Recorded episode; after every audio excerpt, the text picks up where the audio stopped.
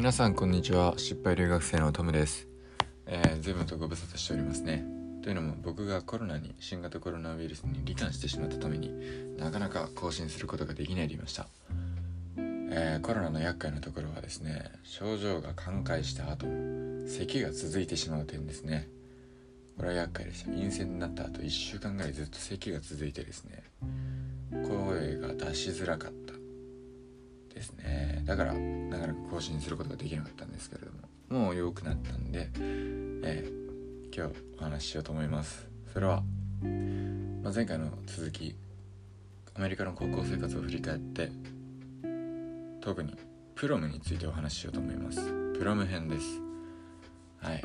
でまあ8分ぐらい話せたらなと思うんで皆さんは1.5倍速とか2倍速にしてみてください。さあプロムご存知の方もいるかもしれませんがアメリカとかイギリスとかでありますね。このイベントは。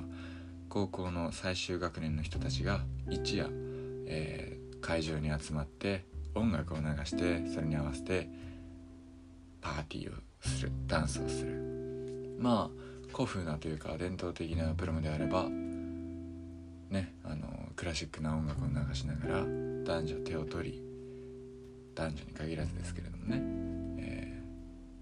腰に手を当て音楽に身を任す流すっていう感じ。で僕の学校はどんな感じだったかっていうとうんまあ結構イケイケというかクラブチックでしたね。DJ を呼んで 情緒もありはしないですよ。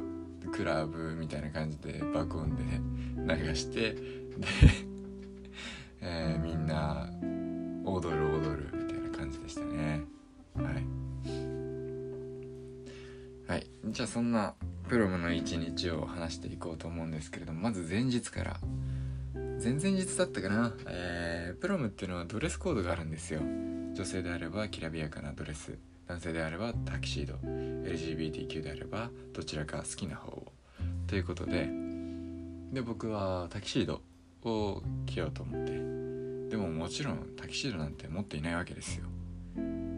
でもやっぱりアメリカのなんだネイティブとかもうやっぱり別にタキシードを必ず持っているっていう確定はそんなに多くはない。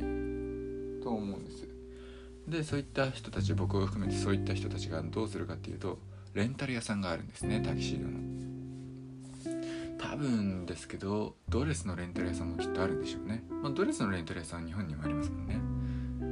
まあタキシードのレンタル屋さんなかなか珍しいですけど。まあでもやっぱりアメリカはアメリカで地域に一つそういったお店があるんではい。えー、そこで僕もドレスをねタキシードを借りたんです。これ面白いですよね。あのー、アメリカにはそういった催し物行事があるからそのニーズに合わせて、商売が成り立っている。日本のね袴屋さんとか袴レンタルとかもやっぱりそういう面があるなと思いながら借りに行ったんです。はい。でタキシードを借りて僕もちゃんとドレスアップしてでプロムに向かうわけなんですけれども最初に行ったのは焼肉屋さんです。うん。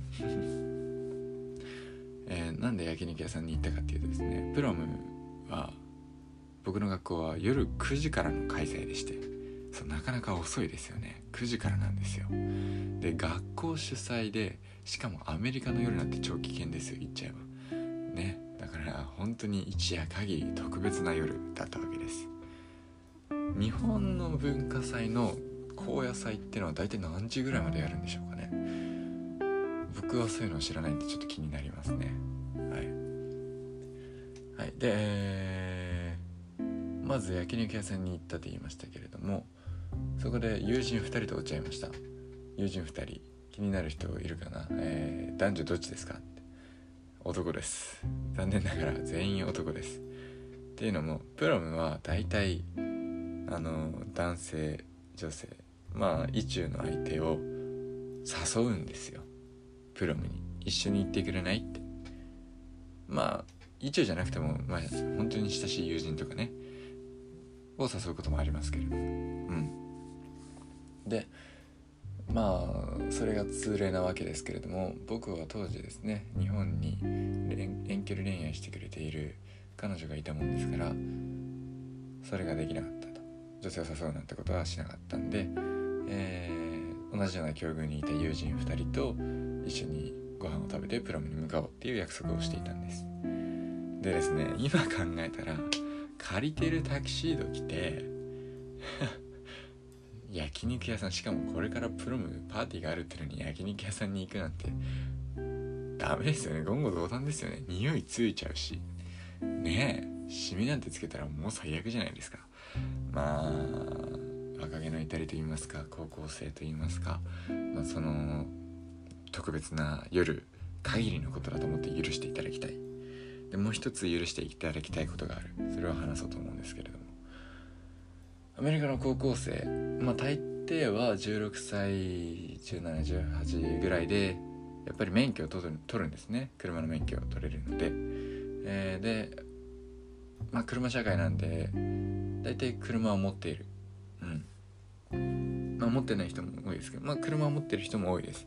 でその友人2人と僕は、えー、おのおの自分の車があったのでそれで当然コリアンバーベキュー、えー、焼肉屋さんにも集まって食べ終わった後プロムに向かう時にもおのおの車で向かうんですけれどもプロムの会場がですねちょっと田舎にあるんですよ。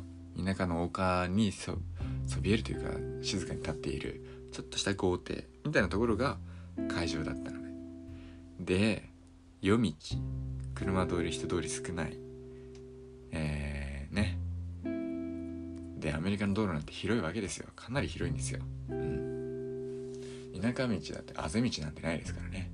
ちゃんとコンクリートアスファルトで、えー、広い道路。まあ3人ともねエンジンがかかっちゃったと言いますか。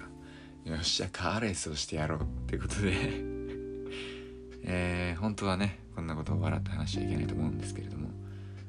そうですね、えー、あの時はロマンがかかってしまって3人でレースをした。でプロム会場残り 100m 嘘だな。200m ぐらいのところで俺が トップに立ってたもんですからよし勝ったって思って 余裕だぜって思って最後一つ右へ曲がる角があったんですよ。で、えー、地図上マップ上ではその曲がり角が、えー、一つしかなかったんですね。右に曲がる角が。だからえー、僕は車を走らせながら「よっしゃ来た来た来たこの角曲がれば俺の優勝だ」って思いながら走ってたはずなんですけれども。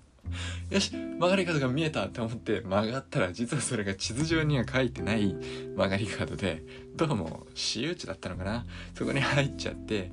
で 後ろにいた第2位のやつもね、えー、俺に続いて入っちゃって。あれどうも様子がおかしいと会場が見えないってことで。ああここ周知だったんだって気づいた時にはもう一番ビリッケツだったやつがもう俺らをね、えー、横目で見ながらちゃんと正規のルートをたどって会場について1位になったっていうお話があります。はい、そんなこんなでプロム会場について、えー、で、えー、そうですねまああとはご想像通りなんですよ先ほどに言ったように DJ が爆音流し続けながら、えー、みんな踊ってでところどころスペースができたところにあのショーオフじゃないですけどダンス好きの人があのなんだそのめちゃくちゃ高度なダンスを披露するみたいなね。でみんなノリがいいですから歓声を上げたりとか、えー、そんなこともありました。であのー、まあパーティーですから立食パーティーもできるようにご飯とかはそのサイドにたくさん並べられてあったんですね。はい。でえー、まあ僕は、うん、日付があって1時ぐらいかな。にその会場を後にして帰ったんですけれども他の人は朝まで遊ぶ人もいたようで、うん、なかなか面白い経験をしました。うん。